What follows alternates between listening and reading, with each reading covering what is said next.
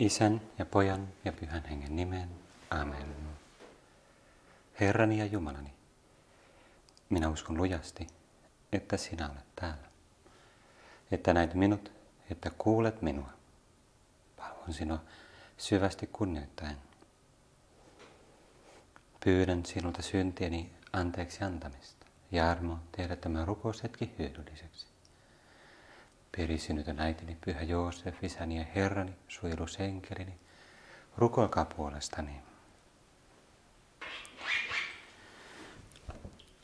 Joulu on takana ja uusi vuosi on alkanut, mutta me ollaan varmaan vielä yhä jonkun verran sellaisessa joulun tunnelmassa ja ilmapiirissä.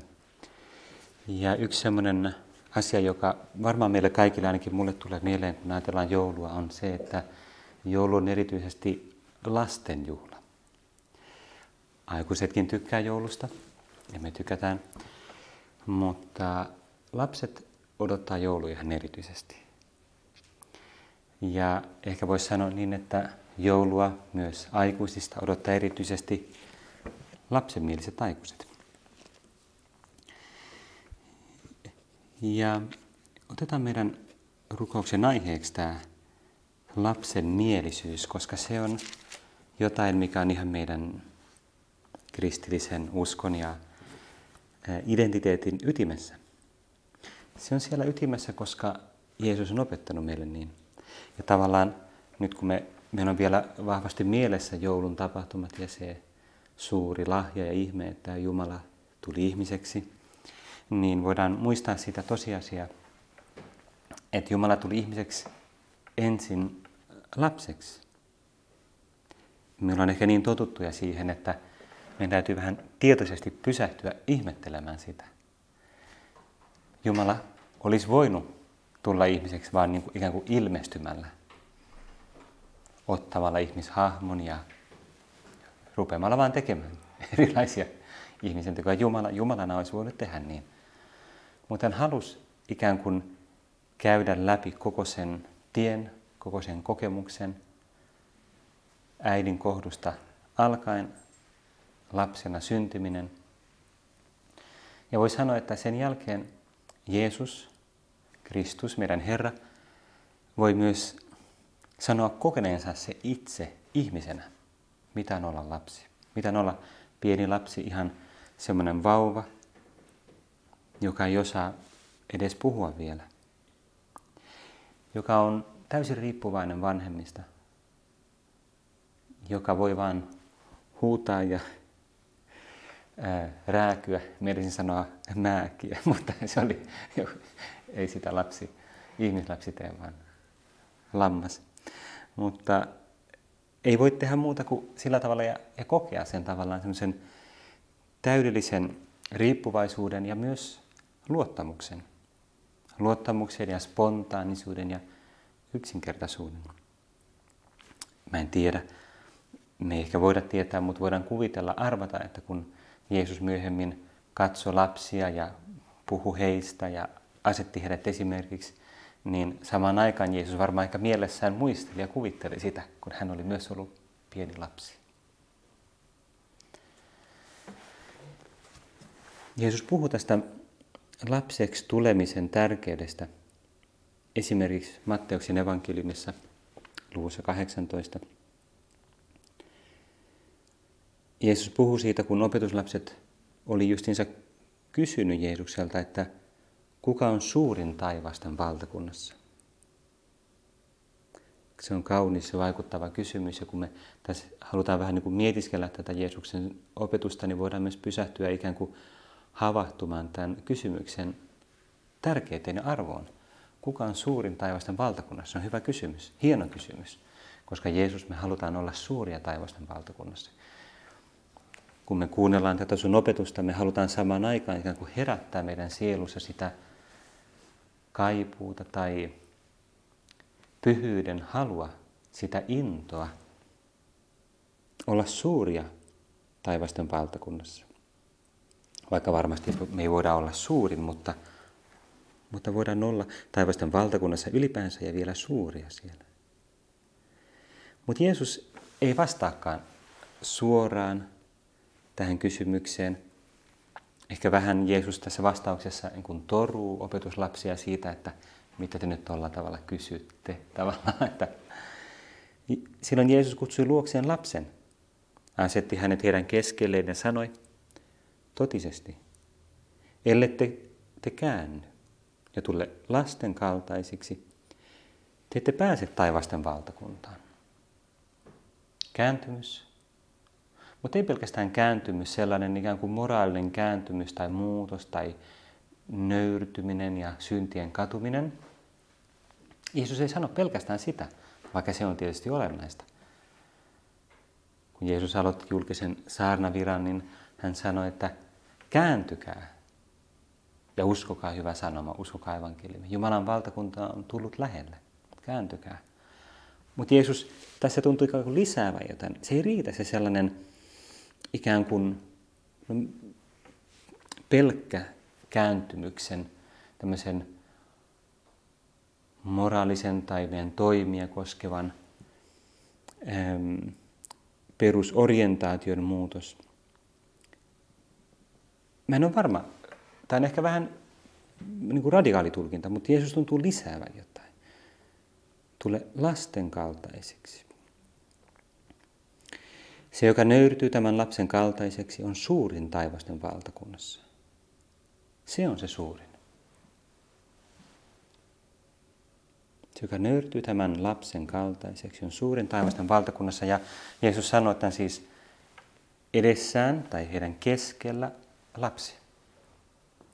Ja varmasti opetuslapset, niin kuin mekin tässä, kun me mietiskellään näitä sanoja ja, ja rukoillaan kukin omalla tavallamme meidän sydämen hiljaisuudessa ja mieti eh, Jeesuksen läsnäolossa, niin voidaan kuvitella siitä. He katsoivat sitä lasta ja vähän niin kuin ehkä ihmeessäänkin. Ai mun pitäisi olla tollainen vai? Ehkä me voidaan kuvitella, miettiä jotain lähisukulaista, joka on lapsi ja, ja vähän niin kuin hämmästyä siitä. Nöyrytä tämän lapsen kaltaiseksi. Mitä se on se semmoinen lapseksi tuleminen tai lapsen kaltaiseksi tuleminen? Jeesus, millä tavalla meidän tulisi muuttua? Mitä se ei ole? Millä tavalla meidän ei tarvitse muuttua? Pyhä Ambrosius, suuri kirkkoisa, Augustinuksen opettaja, Milanin arkkipiispa sanoi, että, että se ei tarkoita luonnollista ikää, vaan lapsen yksinkertaisuutta ja luottamusta. Se on ainakin yksi vastaus. Yksinkertaisuus. Ehkä voitaisiin sanoa toisella tavalla. Läpinäkyvyys. Läpinäkyvyys Jumalan edessä – semmoinen, no se on selvä, ei, että niin kuin lapsi ei ole sillä tavalla niin kuin kaksinaamainen ja juonitteleva. Jossain vaiheessa lapset oppii myös sitä, mutta he on yleensä aika huonoja siinä silloinkin, kun ne oppii sitä. Ne paljastuu helposti ja niiden valheista ne jää helposti kiinni. Mutta me halutaan olla vielä sellaisia pienempiä lapsia, sellaisia lapsia, jotka ei edes ymmärrä valehtelemista ja huijamista jotka luottaa vanhempinsa täysin, koska heidän vanhemmat on hyviä. Ja pieni lapsi luottaa vanhempinsa yleensä, vaikka vanhemmat ei olisi niin täydellisiä. Mä muistan itse mun isän kanssa joskus, mun isällä oli jotain mielipiteitä tai näkemyksiä, jotka jälkeenpäin ajatellen ehkä ei ollut täysin oikeita. Se ei ollut oikeassa joka asiassa. Mutta aina jos mun isä sanoi jotain, mä olin tosi vakuuttunut, että näin se on sitten. Ja mä olin valmis tappelemaan vaikka kuinka pitkään jonkun koulukaverin kanssa siitä, koska mun isä on sanonut näin, näin se on. Ehkä joku sanoisi, että se on vähän niin kuin naivia ajatella niin. Mutta mä sanoisin, että se on oikein. Lapsen kuuluu ajatella niin. Lapsen kuuluu luottaa vanhempiin.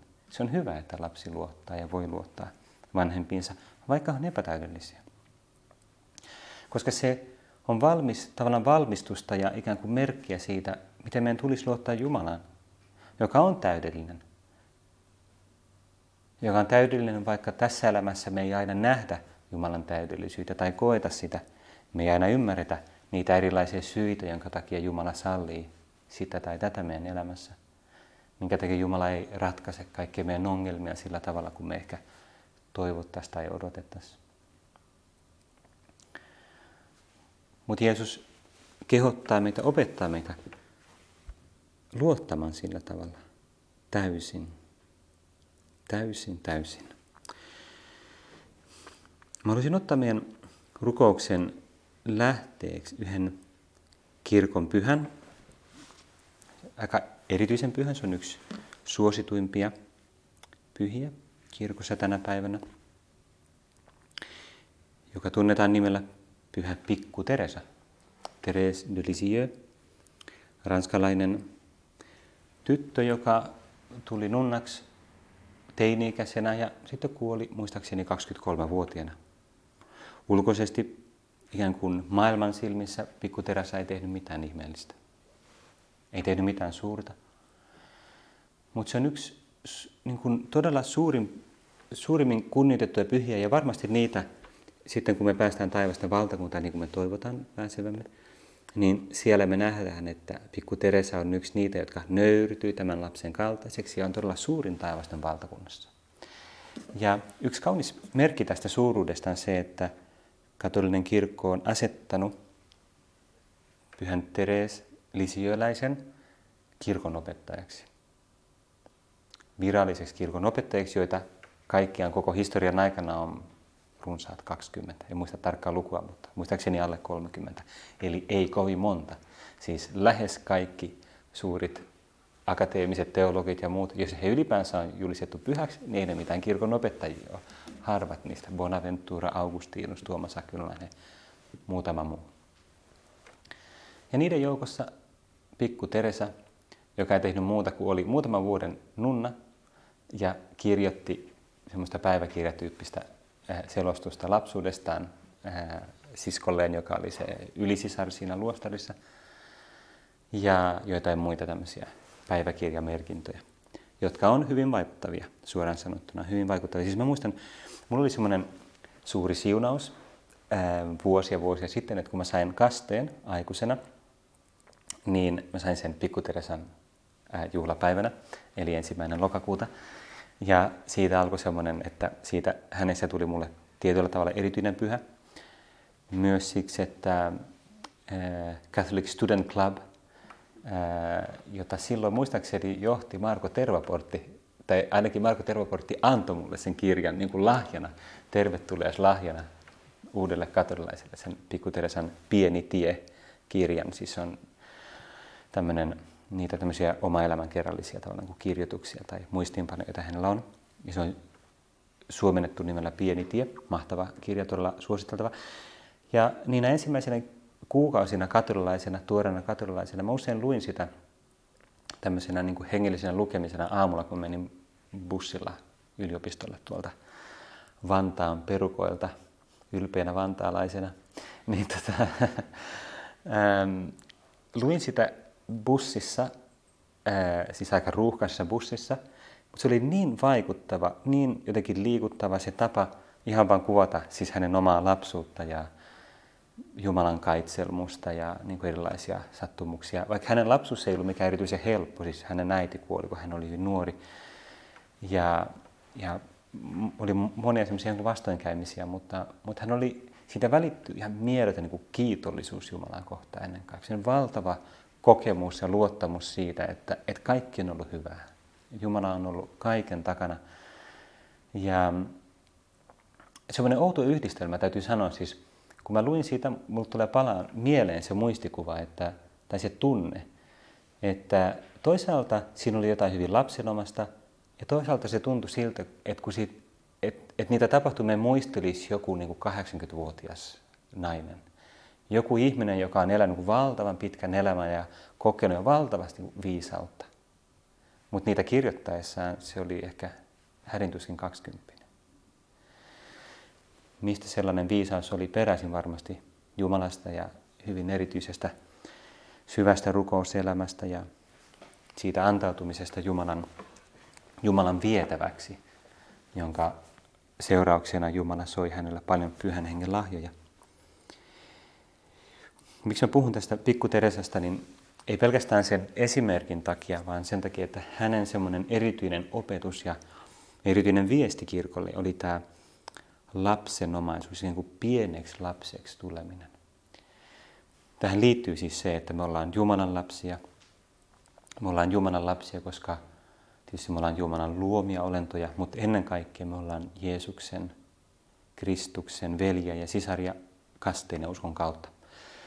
Ja meidät on ikään kuin liitetty siihen Jeesuksen jumalalliseen lapseuteen.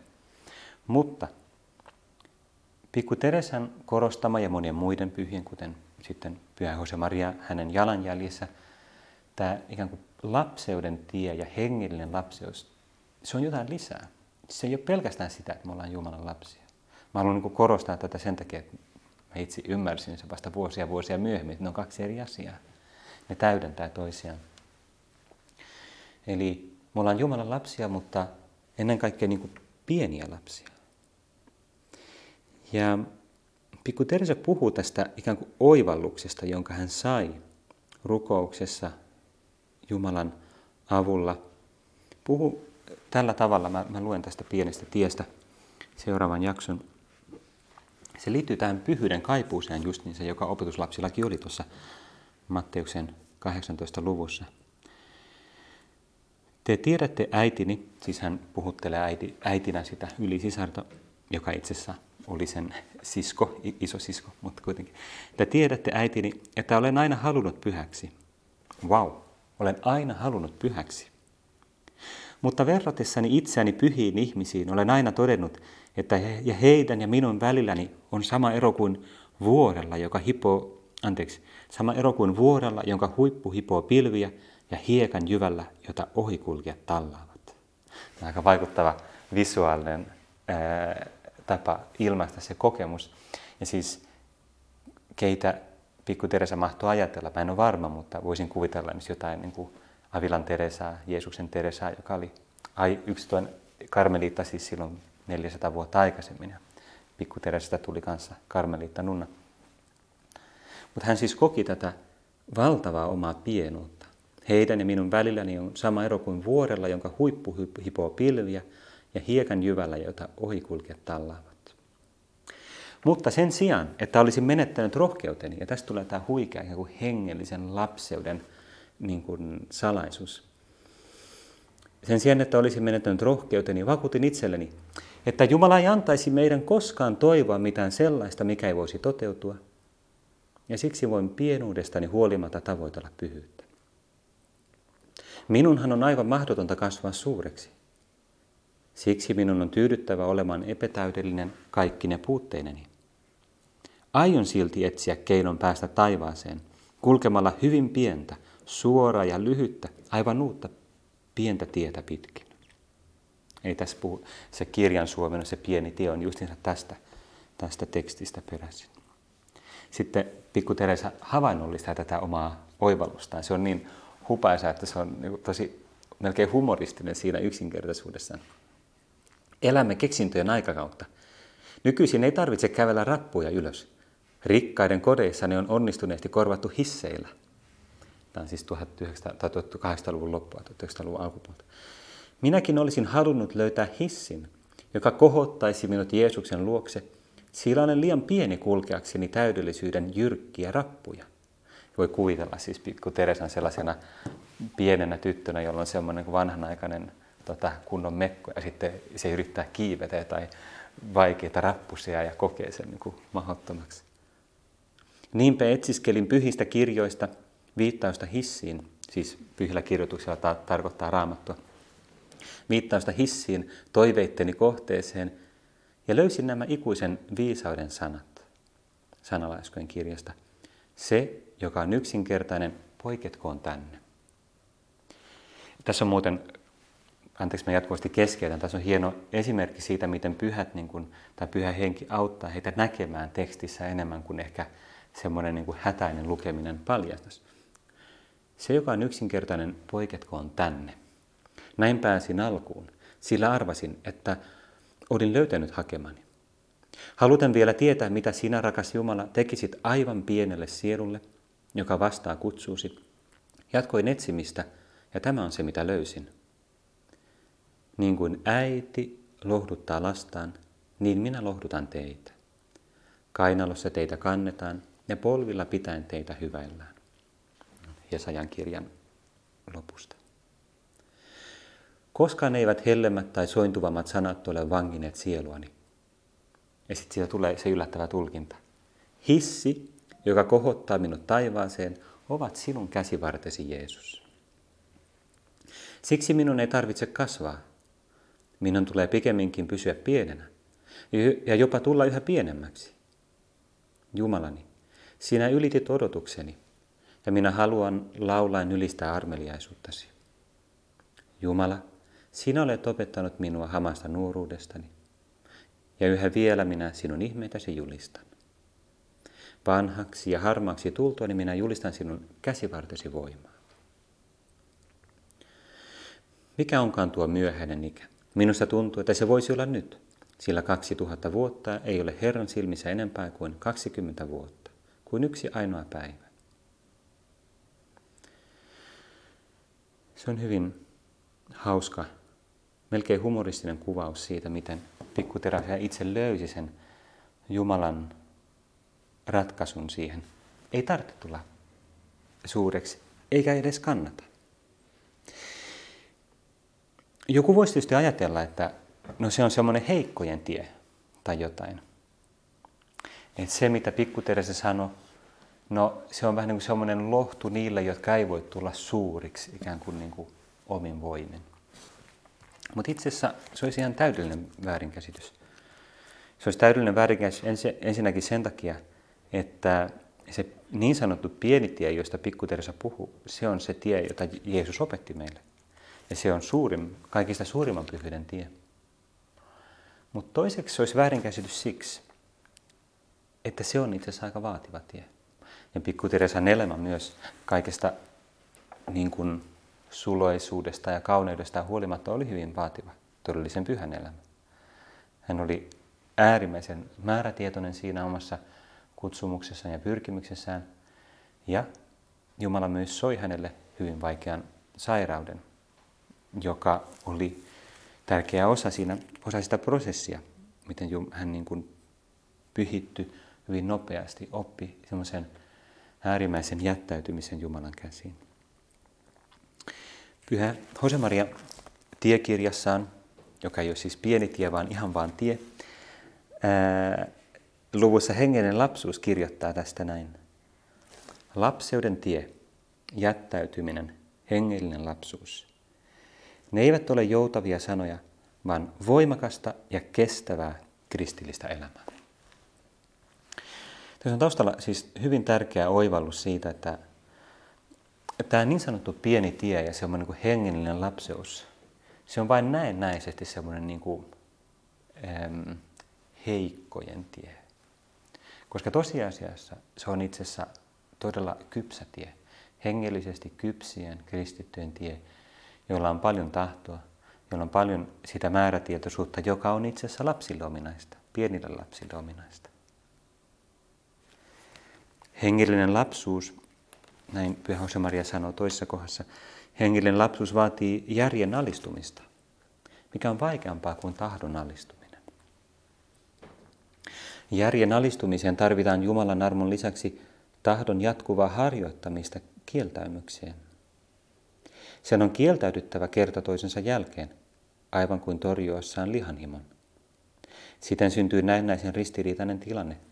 Lapsuuden tietä seuraavan on vahvistettava tahtoaan ja tehtävä se miehekkääksi, tullakseen lapseksi.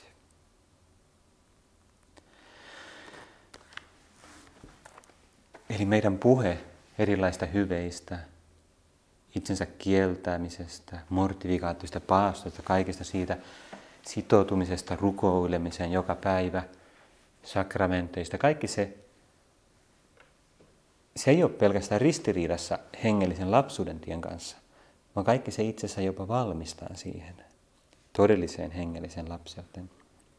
Ja pikku Teresa varmasti olisi ensimmäinen, joka jos hän olisi täällä ja kuuntelisi meitä, niin sanoisi, että aamen, koska näin se oli myös hänen elämässä. Se henginen lapsius, josta hän puhuu, se jättäytyminen, se tietoisuus siitä, että Jeesun, Jeesuksen käsivarret on niin kuin hissi, joka nostaa hänet pyhyyteen. Kaikki se oli ikään kuin todellista hänelle, koska hän eli sitä antaumuksella joka päivä rukoillen, vastaanottaen sakramenttina. Hän tietysti kävi, osallistui messuun joka päivä, joka aamu ja vastaanotti pyhän eukaristian ja ponnisteli todella määrätietoisesti, tutkiskeli omaa omaa tuntoaan, harjoitti paljon paastoa ja monenlaista itsensä kieltämystä. Jos se olisi vain sellaista kaunista puhetta, oo, semmoinen kaunis pieni tie, niin, kuin, niin se olisi vain sellaista, niin kuin, miten nyt sanoisi, semmoista, voisiko sanoa vaikka eh, seurapiirikatolisuutta. Sellaista, että sitten joku tämmöinen, kun se oli tämmöinen ranskalainen pyhä, niin sitten jotkut hienostuneet naiset ää, siihen aikaan niin kuin varmaan lukisi siellä, oo, kauniita tekstejä, oo, tämä pikku Teresa, onpa hauska. Mutta ei he eläisi sitä käytä, ei he eläisi sitä todeksi, ellei he itse elä syvää rukous- ja sakramenttielämää ja itse kieltäymistä. Koska niiden kautta, vasta niiden kautta tap, tulee ikään kuin todeksi se nöyryys, se täydellinen jättäytyminen, se, että me sanotaan Jumalalle meidän teoilla – että Jeesus, mä luotan sun voimaan. Mä en luota mun omaan voimaan. Mä en pidä niitä omia asioita tärkeinä. Mä en yritä edes tavoitella edes maallista onnellisuutta näistä mukavuuksista, vaan mä luovun kaikesta. Ja sen takia tämä pieni tie ja lapsuuden tie on nimenomaan jättäytymisen tie, Jumalan kasiin jättäytymisen tie. Ja joskus se voi olla sellaista jättäytymistä, jota voitaisiin kutsua psykologiseksi. Esimerkiksi joidenkin elämän kriisien keskellä, sellaista radikaalia hyväksymistä. Se on niin kuin psykologiassa, jossain psykologian koulukunnassa puhutaan tämmöistä niin kuin radical acceptance, että kun on jotain isoja vaikeuksia elämässä, täytyy vain tehdä tavallaan sitä tietoista päätöstä, että vaan hyväksyy annettuna. Kaikki, kaikki mitä on tapannut, hyväksyy annettu. Ja siitä myös Pyhä Jose-Maria kirjoittaa tiekirjassa. Ähm, pane toivosi kokonaan Jeesukseen. Sinulla ei ole mitään, et ole minkään arvoinen, et pysty mihinkään. Hän toimii, jos jättäydyt hänelle kokonaan. Eli se, että me pannaan meidän toivo Jumalaan, se on mahdollista vain silloin, jos me harjoitetaan syvää itsekieltämystä meidän tahdon ja jopa ymmärryksen kieltäymystä. Me voidaan tutkia tässä, meidän täytyy jo lopetella meidän rukousta, mutta tavallaan, että miten on meidän asia, miten on meidän elämässä tavallaan jättäytyminen isoissa ja pienissä asioissa. Jeesus, yritänkö mä niin kuin takertua mun omiin suunnitelmiin ja tavoitteisiin ja mun omiin keinoihin ja voimiin ja mahdollisuuksiin vai – yritänkö mä jatkuvasti tavallaan niin kuin panna ne sun käsiin ja sanoa, että mä haluan sitä, mitä sä haluat. Mä luotan sun kaitselmukseen. Mä luotan niihin ihmisiin, jotka on mun ympärillä, jotka auttaa mua, mutta myös mä luotan, että kaikki se, mitä mun elämässä tapahtuu, minkä sä sallit, kaikki se on jollain tavalla hyvää. Kaikki se voi palvella sun suunnitelmaa, niin kuin Paavali kirjoittaa ruomalaiskirjan kahdeksannessa luvussa, koska mä rakastan sua, mä haluan rakastaa sua. Ja kaikki asiat yhdessä vaikuttaa niiden hyväksi, jotka Jumala rakastaa. Siinä, siinä tavallaan niin kiteytyy se syvän hengellisen lapseuden todellisuus, joka ei ole kaunista puhetta, vaan syvää kristillistä elämää. henginen lapseus ja tämä pieneksi tuleminen voisi tietysti olla monia muita asioita. Se voi olla vilpittömyyttä rukouksessa, sitä läpinäkyvyyttä, josta puhuttiin aiemmin. Se voi olla myös kuuliaisuutta ja oppivaisuutta meidän hengellisessä koulutuksessa ja hengellisessä ohjauksessa. Pyhä Jose Maria sanoo myös näin tiekirjassa koskien hengistä lapsuutta. Lapsi jättäytyminen vaatii tottelevaisuutta. Ja totta kai kuka muu, kuka voi olla pieni lapsi, jos ei harjoita jollain tavalla tottelevaisuutta, niin kuin pienet lapset vanhempiaan kohtaan. Mutta tässä se tottelevaisuus, se alkuperäinen teksti on oikeastaan docilitas, eli niin kuin oppivaisuus. Sellainen halu no, kuunnella ja luottaa ja oppia just siitä, mitä meidän vanhemmat meille sanoo. Meidän täytyy jo lopettaa meidän rukousta, mutta mä haluan lukea yhden pienen tekstin vielä, ottaa yhden pienen ajatuksen, että me päätetään taas niin kuin perinteisen tapaan Neitsyt Marian kanssa. Tämä on Pyhän Marian saarnasta, ja hän sanoi, että Marian elämä saa meidät huomaamaan, että Jumalan lähestyäksemme meidän täytyy tulla pieniksi. Ja siinä hän siteraa just näitä Jeesuksen sanoja. Myös Kristus puhui tästä opetuslapsilleen, totisesti minä sanon teille, ellei te käänny ja tule lasten kaltaisiksi, ette pääse taivasten valtakuntaan. Tullaksemme lapsiksi meidän täytyy hylätä ylpeytemme ja itseriittoisuutemme ja huomata, että yksinemme, yksiksemme emme pysty saamaan mitään aikaiseksi. Me tarvitsemme Jumalan meidän isämme armoa ja apua, löytääksemme oikean polun ja pysyäksemme sillä. Tullaksemme pieniksi sinun ja minun täytyy heittäytyä isämme käsiin, uskoa ja rukoilla niin kuin vain lapset osaavat. Tämän kaiken opimme olemalla lähellä Mariaa. Kiitän sinua Jumalani niistä hyvistä päätöksistä, liikutuksista ja innoituksista, jotka olet mieleeni johdattanut tämän mieteskelyn aikana. Pyydän apusi toteuttaakseni ne. Perisinetön äitini, Pyhä Joosef, isäni ja Herrani, suojelusenkelini, rukoilkaa puolestani.